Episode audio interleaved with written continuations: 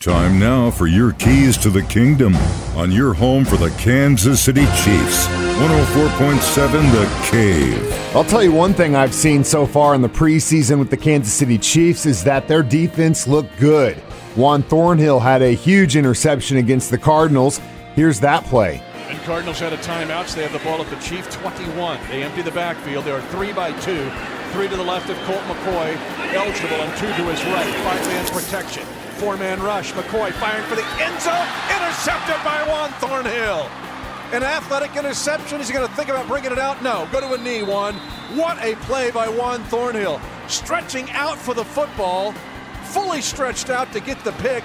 That's the Juan Thornhill of two years ago. This is what he had to say after the game. It's just a play that I wanted for myself. Like the ball was in the air, and I just did my job and went to go make the play. It's more about playing the game with the quarterback because like I was trying to show that I was like helping somewhere else and I took like a false step.